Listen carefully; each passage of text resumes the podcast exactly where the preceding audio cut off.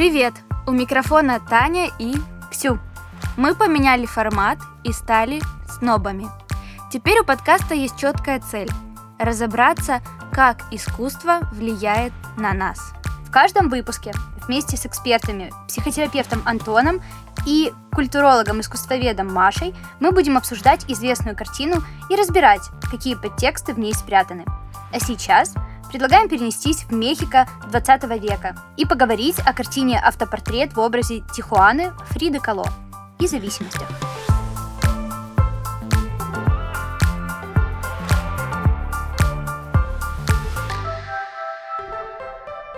Чтобы посмотреть на картину и понять, о чем идет речь, откройте приложение, в котором вы слушаете наш подкаст, и в описании переходите в наш Инстаграм. Там мы рассказываем про эту картину больше. Автопортрет в образе Тихуана Фрида Кала написала в 1943 году. Это как раз момент, когда Фрида и Диего э, развелись и больше года были не вместе. В творчестве художницы можно хорошо заметить, что в это время особенно остро Диего проступает на ее картинах.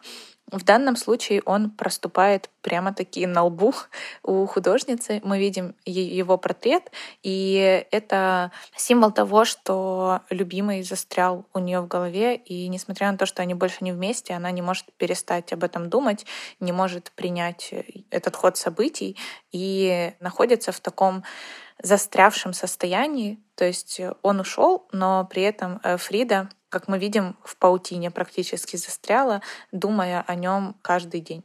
Почему я говорю в паутине? Потому что на портрете мы можем увидеть тонкие белые и черные нити, которые расходятся буквально от лица художницы, и это не часть национального костюма племени Тихуана. Это как раз-таки авторская добавка, скажем так. В основном искусствоведы видят в этом или паутину, или трещины, которые как будто расходятся по жизни художницы э, из-за того, что в ней исчез Диего. Это Маша. Она ответственна за визуальную часть подкаста. Маша — культуролог-искусствовед и автор проекта What's Art. Она рассказывает о том, что это за картина, какой у нее сюжет и что в ней особенного.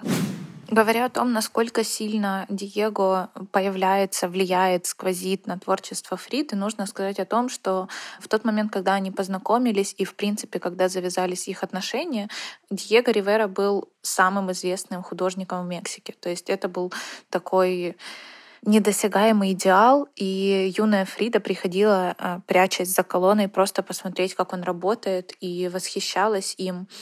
И сейчас для нас она более известный персонаж, но для Мексики по-прежнему Диего Ривера один из центральных художников в их истории. И, естественно, поскольку в социальном плане Диего был выше, и в творческом тоже его признавали намного лучше. Фрида была начинающим аматором и, соответственно, он как художник и как человек очень сильно повлиял на ее творчество. Очень большое количество картин написаны Фридой из-за переживания определенных ситуаций с Диего. Многие из них посвящены теме неудачных беременностей, поскольку из-за своей травмы Фрида не могла выносить ребенка и сильно страдала о том, что у нее никогда не будет своего маленького Диего, который будет только ее. И однажды она даже была беременна мальчиком, но все закончилось операцией. Для нее это был сильный удар, и этой теме посвящена также не одна картина. Вообще, в своем дневнике Фрида пишет, что в моей жизни были две тяжелые катастрофы. Одна, когда в меня въехал трамвай, а вторая — это Диего. И, в принципе, это и есть, наверное, лучшая фраза, чтобы описать то, насколько сильно он на нее повлиял он повлиял на нее как катастрофа, разрушая ее, при этом давая ей возможность создавать такие картины, которые до сих пор нас задевают за живое. Если говорить о том, как э, Фрида повлияла на творчество Диего, то практически никак, поскольку для нее он был центром Вселенной идеальным образом, а для него она все-таки была одной из многих. То есть у него есть ее портреты, она появляется на нескольких его картинах, но он продолжит свою ветку творчества, которая была начата еще до Фриды, и после Фриды, собственно, также ничего не меняется. Он э, был известен своей любовью к женщинам. Она была не единственной, даже в то время, когда они были женаты. Одна из самых скандальных ситуаций в их отношениях, когда Диего изменил Фриде с ее родной сестрой, после чего художница тяжело переживала такую травму. И, собственно, нельзя сказать, что Фрида сильно повлияла на творчество Диего. Хотя, как пара, они практически всю жизнь Фриды были вместе, и поэтому, наверное, на него как на мужчину она все-таки повлияла. После его смерти он остался жить в их доме, он закрыл комнату с ее вещами и не разрешал ее открывать 50 лет. Наверное, это все-таки говорит об определенных эмоциях, о любви. Мне кажется, что если бы не вот эта зависимость, восхищение, превозношение, обожествление Фрида и Диего, наверное, мы бы вообще не знали эту художницу. То есть мне кажется, что травмы, э, первое, это когда Фрида попала в автокатастрофу, сильно пострадала. У нее было около 15 переломов хребта.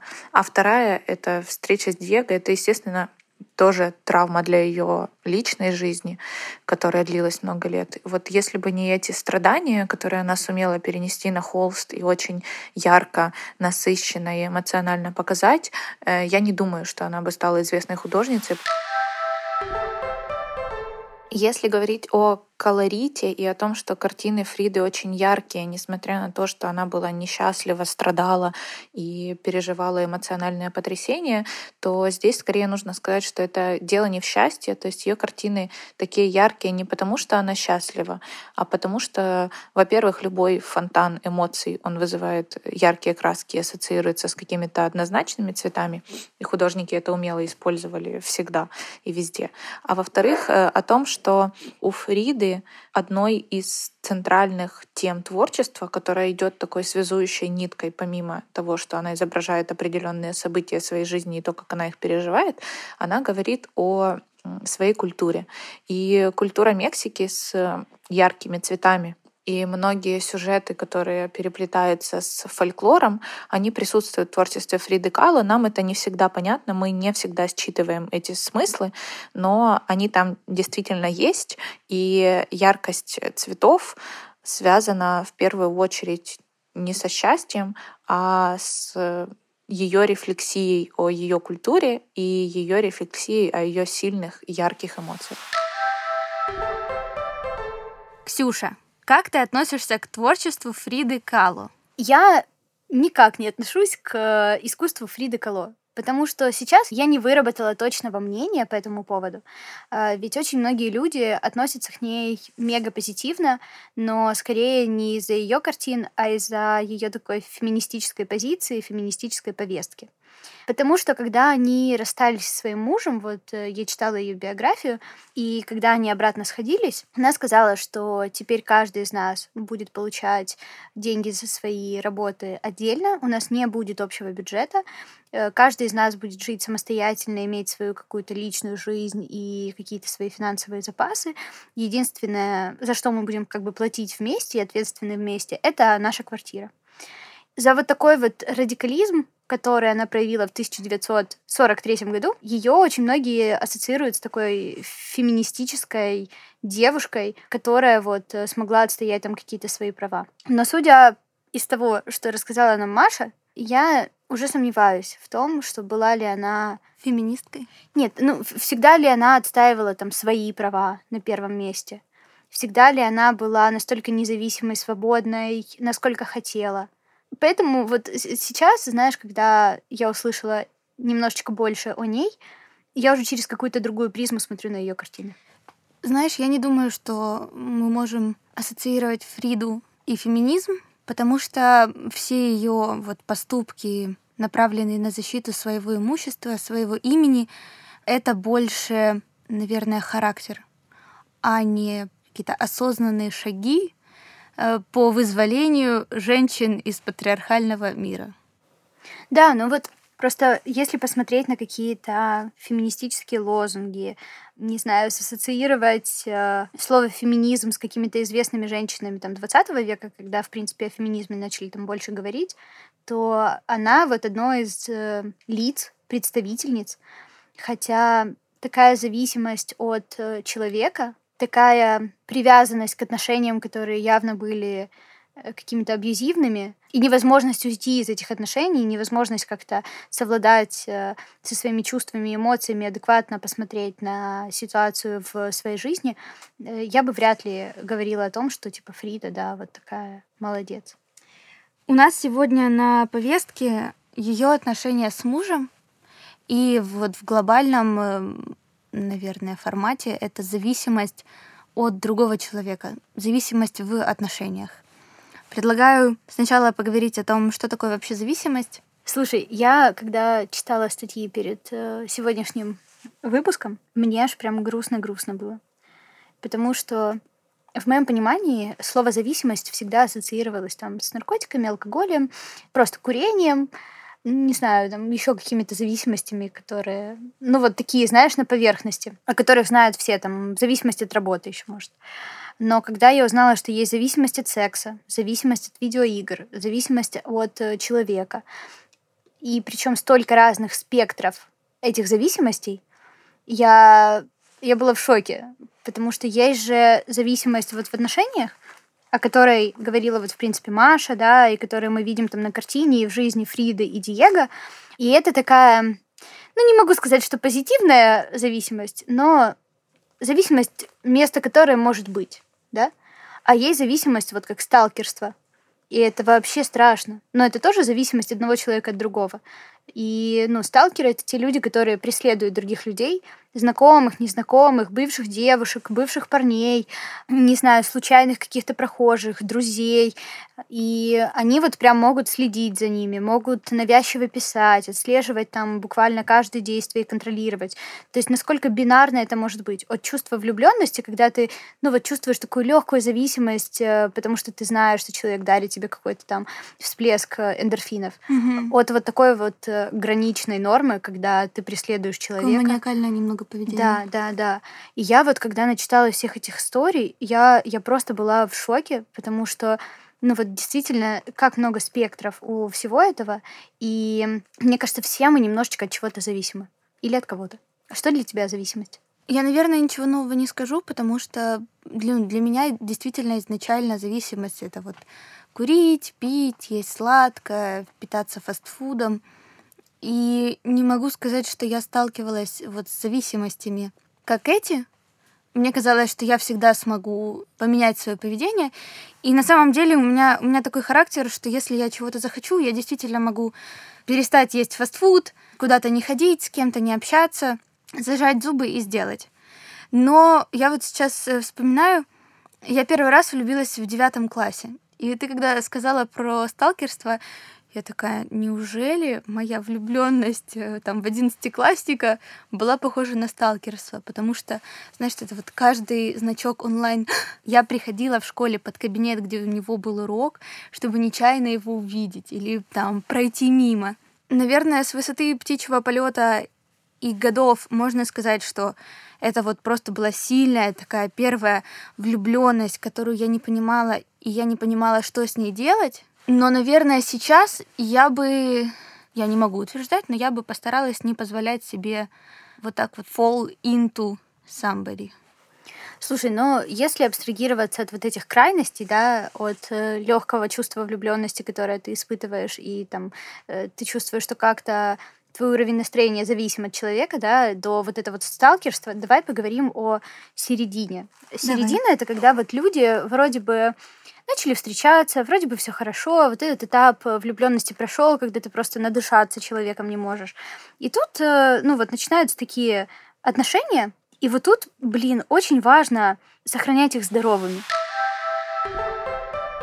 Знаешь, что самое такое обидное, когда девочка прекрасная девочка, там она красивая, она умная, она талантливая, она говорит, а меня никто не полюбит, как, э, как он.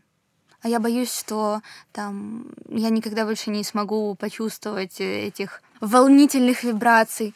Но тут, наверное, даже страх, что никто другой тебя больше не полюбит. Я, наверное, частично понимаю этот страх, но с этим нужно идти к психологу. Либо заниматься самокопанием, ну, каким-то таким очень экологичным, либо действительно идти к психологу, потому что если там вы находитесь в трудных отношениях, если есть постоянно знаешь, испытывание личных границ друг друга, какое-то неуважение. Вот ты рассказала про перекладывание ответственности. И при этом, например, в этих социальных ролях, которые вы определили в паре, вам некомфортно, но, но вы не идете на диалог или не находите компромисс, и вы каждый день там несчастный и еще более несчастный, но при этом вы не меняете ситуацию, то вы, получается, не берете ответственность за свое счастье. То здесь, конечно, лучше остановиться, возможно, на время разъехаться, не знаю, побыть в тишине и подумать, что действительно я получаю в этих отношениях, почему они мне так важны, почему я за них так сильно держусь. Слушай, ну мы поговорили вот такой зависимости уже в отношениях, в отношениях длительных, да, когда ты ну вот прям привязался, приклеился к человеку, и это вот твоя зона комфорта, и ты такой, нет, нет, нет, нет, нет. А есть же еще, еще два расклада. Первое — это вот безответная влюбленность, когда ты зависим от человека. Это вот э, первая такая, или даже не первая, но вот когда ты навязчиво придумываешь себе какого-то персонажа, но ты не знаешь, кто этот человек. Ой, я понимаю, у меня после каждого сериала такое. Вот, и очень часто это бывает э, влюбленность в каких-то либо, ну, вот несуществующих рядом людей, да, либо в каких-то людей, которые рядом, но они, ну, вот реально недосягаемы, вот просто недосягаемы. И вот тогда тоже появляется вот эта зависимость, но, скорее всего, вот эта зависимость, она очень быстро растворяется, э, потому что ты там можешь э, разочароваться в человеке, увидев там его в каком-то нелицеприятном свете. И следующее, э, типа, формат зависимости. Да. У тебя есть что рассказать по этому поводу? Конечно. Я... Таня такая именно соблазнительница, искусительница на каждую любовную историю у Тани есть. Вот, понимаешь, я соблазнительно, соблазнительница, искусительница, исключительно в своих фантазиях. То есть в жизни я себе такого не могу позволить, и мне даже как-то не хочется. То есть придумать, ну я ж не зря пишу истории, придумать я могу элементарно. У меня был период, даже с парнем своим, походу, смеялась над ним, а, вот я могу влюбиться в какого-то персонажа, или в какого-то реального человека, с которым я могу легко познакомиться, просто потому что мне понравился какой-то его поступок.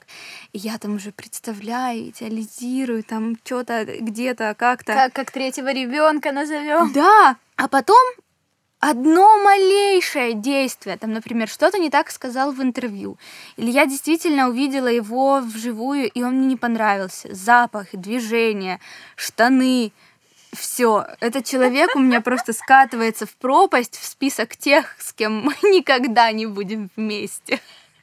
Но я, я понимаю, что это... Э, я понимаю, наверное, я не сильно углубляюсь в свои фантазии, но вот этот момент волнения, он есть. Я его прекрасно знаю. Как в свою защиту, в свою защиту скажу, что э, я прекрасно осознаю свои чувства, я прекрасно осознаю, что это просто какая-то временное... Эм, помешательство? Временное помешательство. И, наверное, за, за годы жизни, говорит 21-летняя Татьяна, Татьяна, я поняла, как, э, как эту влюбленность можно использовать. То есть, Расскажи. Э, из вот этих чувств, которые ты испытываешь к какому-то образу, или незнакомому к себе человеку, ты можешь точно так же питать энергию. Угу. Твои чувства к другому человеку — это только твои чувства. И да. то есть это классный ресурс для того, что ты там решишь, для вдохновения, для каких-то, не знаю, там, свершений, для смелости. Ты можешь просто представить. Ты рассказала очень прикольно про вот этот тип зависимости, но есть еще один. Когда люди влюбляются постоянно, влюбляются постоянно, не будучи при этом в отношениях, и влюбляются вот по-настоящему. Эти отношения там длятся месяц-два, заканчиваются и опять. То есть эти люди не могут быть одни, то есть они не умеют быть сами с собой, и они вот стараются найти другого человека, который бы давал им какую-то энергию, и вот опять-таки закрывал какие-то вопросы вот в сферах ответственности. Понимаешь? А мы можем, не знаю, там, измены постоянные или полиаморию взять как пример? Я не уверена, потому что если измены, то значит у тебя есть вот одни отношения, да, но ты просто питаешь что-то из других отношений. Мгм. То есть это, это вот неопределенность скорее какая-то, а не зависимость. То есть ты не можешь быть, типа, зависим от одного человека и при этом, типа, жить с другим. Значит, ты бы что-то сделал, если это настоящая зависимость. Если вот ты прям каждую минуту хочешь быть с другим человеком. Мгм. Я имею в виду вот зависимость, когда человек, человеку не важно кто, понимаешь? Ну, не важно кто. Будет это там Джонни Депп, Брэд Питт или Райан Гослинг, понимаешь? Или там какой-то Петя, Степа и Коля э, со двора. Ему просто важно, чтобы рядом находился человек. Возможно, это не такая вот прям сильная-сильная влюбленность должна быть. Но это просто люди, которые не умеют, типа, сами. Вот не умеют. Вот они, они привыкли, что всю жизнь, например, их опекали. Ну, вот как-то опекали. Или всю жизнь кто-то любит. Или всю жизнь их кто-то любит. И они, ну, они не чувствуют себя полноценными, если они одни. И им нужно получать откуда-то вот этот источник типа любви. Они сами типа себе не могут вот дать вот это, понимаешь? И кроме вот какого-то чувства любви, им э, не хватает вот тех же каких-то ролевых моделей. Например, они сами не могут нести ответственность за, за себя, да, они сами не могут принимать какие-то важные решения, они там не могут э, морально как-то сос- сосуществовать сами с собой. И вот в эти моменты начинают искать себе каких-то партнеров, и это люди, которые регулярно, постоянно в отношениях. Они выходят из одних отношений, заходят в другие, из одних в другие, из одних в другие. И они не то, что не хотят остановиться, они просто не могут, понимаешь? Им надо вот это. И они просто зависимы от других отношений. Это вот такой третий тип э, созависимости. Слушай, вот тоже непонятно. э, Человек тебе изменяет. Человек тебе, ну, там, как-то угнетает тебя. Э, Но при этом вот слова Фриды, да, Диего мой муж, Диего мой друг, Диего моя мать, Диего мой отец, Диего мой сын, Диего я, Диего вселенная, ну, это, это уже вообще нездорово. И интересно, как бороться с такими зависимостями? Стоит ли с ними бороться? Ну, потому что, может, кого-то это А вдруг устраивает. тебе окей в них, да? Да, да, может, может и одному, и второму окей. А мы всех к психологам отправляем. Интересно, что почему многие люди, находясь, например, в не, нездоровых, несчастливых, токсичных, как угодно отношениях, не выходят из них. Потому что есть два уровня принятия решения. Есть там ну, принятие решения на уровне ума и принятие решения эмоциональное. И вот когда ты понимаешь, что тут пиздец творится, и пора отсюда бежать, но эмоционально ты не уверен. Например, чаще всего это неуверенность в себе, как я справлюсь, или еще хуже, неуверенность, что человеку, твоему партнеру э, не будет плохо без тебя. Так, видимо, я запуталась. Еще Нет, раз. все, все правильно. Получается, это вот та бинарность, о которой мы говорили. С Да, одной да, да, стороны, типа, я спасу тебе- весь мир, а если я уйду, как же он без меня? Вот, вот, да. Когда нет принятия на каком-то из уровней, в тот момент ты находишься, по сути, на канате над пропастью. Потому что и не в одну сторону, и не в другую сторону. И тут я не могу давать советы, что делать, но совет один. В отношениях, наверное, нельзя спасать другого человека, нельзя спасать отношения.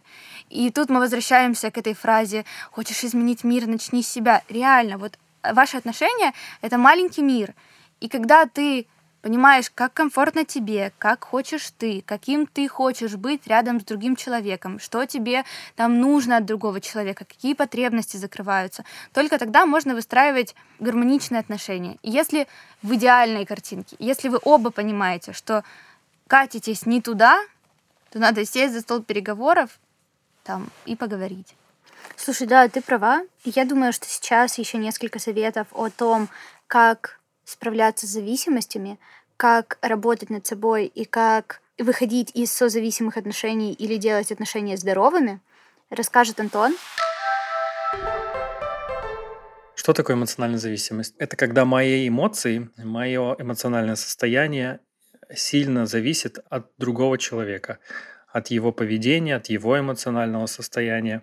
И когда влияние настолько велико, что я теряю себя, что я не могу буквально контролировать, регулировать свое состояние, и оно очень-очень сильно зависит от другого. Как всегда, все родом из детства. Важный этап развития каждого из нас – это от месяца до полутора лет, некоторые авторы выделяют три года, но что в этот период жизни у нас формируются базовые такие потребности, базовые задачи в безопасности. И если в этот период жизни нас, ну или в этот период жизни ребенка мама была дистантной, холодной или обрывающей связи, то у него не формируется вот эта а, базовая как бы безопасность, базовая, ну что ли, уверенность, что все ок. Так как объективно мы, когда маленькие, мы зависим от мамы очень-очень сильно. То есть буквально выживание зависит от, от другого человека. И вот эта связь, которая не напитывается в этот период жизни, потом я несу в свою взрослую жизнь. То есть если в этот период жизни мама не, не сформировала во мне вот этой безопасности, вот этих чувств, что я ощущал все время угрозу выживания, то потом я эти же как бы отношения, эти чувства переношу на другого человека близкого, с которым вступаю в эмоциональную связь. И вот неосознанно у меня триггерятся эти чувства, снова вот этот ужас, страх, что я не выживу, что без него я, я буквально пропаду. И от этого вызывают такие сильные страдания и мучения. И созависимые отношения – это очень сложные, полные конфликтов, страданий отношения. Это часто путают с любовью, но это такая как бы патологическая любовь. Ну, я сливаюсь с другим и не могу жить а, своей жизнью. Любое отдаление а, воспринимается как угроза жизни – но я это так не понимаю, что это угроза жизни. Я это, это эмоции мои, ну, как чувствуют. Я чувствую и начинаю страдать от этого. Это может проявляться в паранойи, в агрессивном поведении. Я пытаюсь контролировать, следить, ревновать, патологическая ревность отсюда другого, да. Или же я могу, ну, как это, если обращать вовне, а если обращать внутрь, то я сам страдаю, пугаюсь, я могу аутоагрессивное поведение, манипуляции, но это все, все корни идут от того, что у меня в ранний период моего развития, первый, не сформировалась такая вот важная вещь, как уверенность, что я выживу без другого. А это Антон. Он психотерапевт, гештальтерапевт, сооснователь онлайн-платформы консультации с психологом Тритфилд – который помогает нам разобраться с тем, что такое зависимость и как с ней справиться. Мне э, нравится такой вопрос, э, как можно понять э, про это в сторону больше созависимости мои отношения или любви, вза- взаимозависимости, да? Это попробуйте задать себе вопрос, мне этот человек нужен или важен? Вот если он больше мне нужен, то это больше про созависимость. Вот он мне нужен. А если он мне важен, ну, я могу жить без него, но с ним мне лучше, он мне важен, то это проще, больше про вот независимость, взаимозависимость, любовь, вот такие какие-то части, когда я понимаю, что мне, я могу выжить без него, но с ним мне лучше. Это, как любая зависимость, э, начинается с того, что признание, что да, у меня есть. Я чувствую, я плохо без этого, мне становится плохо без этого, без другого или без чего-то этого. И это признать, и это лежит во мне, в моей истории, но решается оно в отношениях. Ну, оно закрывается, то есть я сам не смогу закрыть. Это все равно нужны отношения, чтобы... И это может быть либо партнер, с кем мы можем вместе это прорабатывать. Есть вот, могу рекомендовать книгу Берри и Дженей Уайнхолд «Освобождение от созависимости». Там есть прям упражнения, где вы можете в паре это исследовать, осознавать, э, как это. Ну и, конечно же, психотерапия в этом продвинулась далеко, как можно добирать и закрывать эту задачу, эту задачу развития через осознавание, через проживание чувств, через понимание, ну, вот этой, что я уже сам взрослый. Ну, вот эти все как советы, они все верны, вот то, что вот в статьях вы, вы читали, то, что пишут везде в публикациях. Но это, конечно, звучит, да, но как до этого дойти, как это ощутить, это довольно сложно. И это большая и сложная задача, и она решается в отношениях. В отношениях как раз с близким или в отношениях с терапевтом своим. Мы все выбираем партнеров, э, исходя из наших психологических травм или каких-то задач недоразвития. И, но мы выбираем потому что мы чувствуем, с одной стороны, что это что-то напоминает мои прошлые отношения, а с другой стороны, это значит, что я могу здесь закрыть эту задачу, и они потенциально могут меня исцелить. Но мы неосознанно выбираем те отношения, в которых мы можем потенциально исцелиться. Да, ну, чаще всего, если идем за своими чувствами. Любые отношения потенциально могут развиться. Есть случаи, конечно, где э, сложно очень, или когда партнер не способен слышать тебя, и там мало шансов к трансформации, то лучше оставить эти отношения. Но если оба партнера хотят и работать над этим, то это большой такой как шанс вам обоим ну, развиться друг об друга, исцелиться и продвинуться в этом вопросе. Поэтому лучше за трансф... я за трансформацию, чем за уход э, Ну вот в этой книге, Джиней, по-моему, в этой книге или в другой, или вообще в теории, ну, они много работали с этой темой, а, есть стадии, которые проходит каждая личность, и так же, как, как ребенок проходит, так и мы застреем на каком-то задаче вот на это развитие. Если первое – это созависимость, вот это первые годы жизни нас, где важна устойчивость, связь, то следующее это контрзависимость. Это та же зависимость, только наоборот. Когда я все, как бы я независимый, я, но это не совсем независимость, я все равно моя реакция всегда одна и та же на на близость. То есть я пытаюсь демонстрировать свою автономность, э, независимость, но все равно это фиксированная реакция. Вот они выделяют созависимость, контрзависимость, потом независимость, и вот самая такая зрелая стадия – это взаимозависимость, когда я полностью закрыл все задачи, я понял, что я могу быть свободным, что я чувствую безопасность, и я понимаю, что мне другие, ну, мне важны. Мы взаимовлияем друг на друга, мы выживем друг без друга, но вместе нам э, классно. И вот этот вопрос, ну, мне кажется, на этой стадии я отвечаю на вопрос, ну, он мне важен. Я понимаю, что мне другой важен. А на первой стадии он мне нужен. Я не выживу без него, потому что нужда, из нужды он. Какая черта вот это созависимых отношений? Там есть как такие ямы, когда мне тяжело, болезненно, и я страдаю, так и подъемы, когда я чувствую себя невероятно, это как, ну, как наркотики, не знаю, когда я потребляю, я же кайф ловлю невероятный так и в этих отношениях. Там есть вот эти небольшие или большие периоды счастья, вот этого экстаза и удовольствия, и головокружительной любви, чувств, да. Но также там есть и страдания, которые, как и потребление каких-то веществ, мы тоже платим цену где мне вот это, это душевные страдания испытываю. Я думаю, если бы в тот период они пошли на семейную терапию или что-то такое, им кто-то такое посоветовал, то мы бы не увидели это творчество и это наследие. И Фрида не стала бы Фридой. Поэтому отчасти мы, наверное, ну, должны быть благодарны за это, за, это и такой их, их отношения, потому что это все воплотилось в, в том, в тех картинах, в том в творчестве, в котором она ну, сублимировала свою свои страдания. Слушай, Тань, я же, когда готовилась к этому выпуску подкаста, я проштудировала там, наверное, десяток статей про зависимость, зависимые отношения, созависимые отношения. И чем дальше я читала, тем больше понимала, что как-то отдаляюсь от основной темы и решила все-таки поискать какую-то информацию про Фриду и Диего.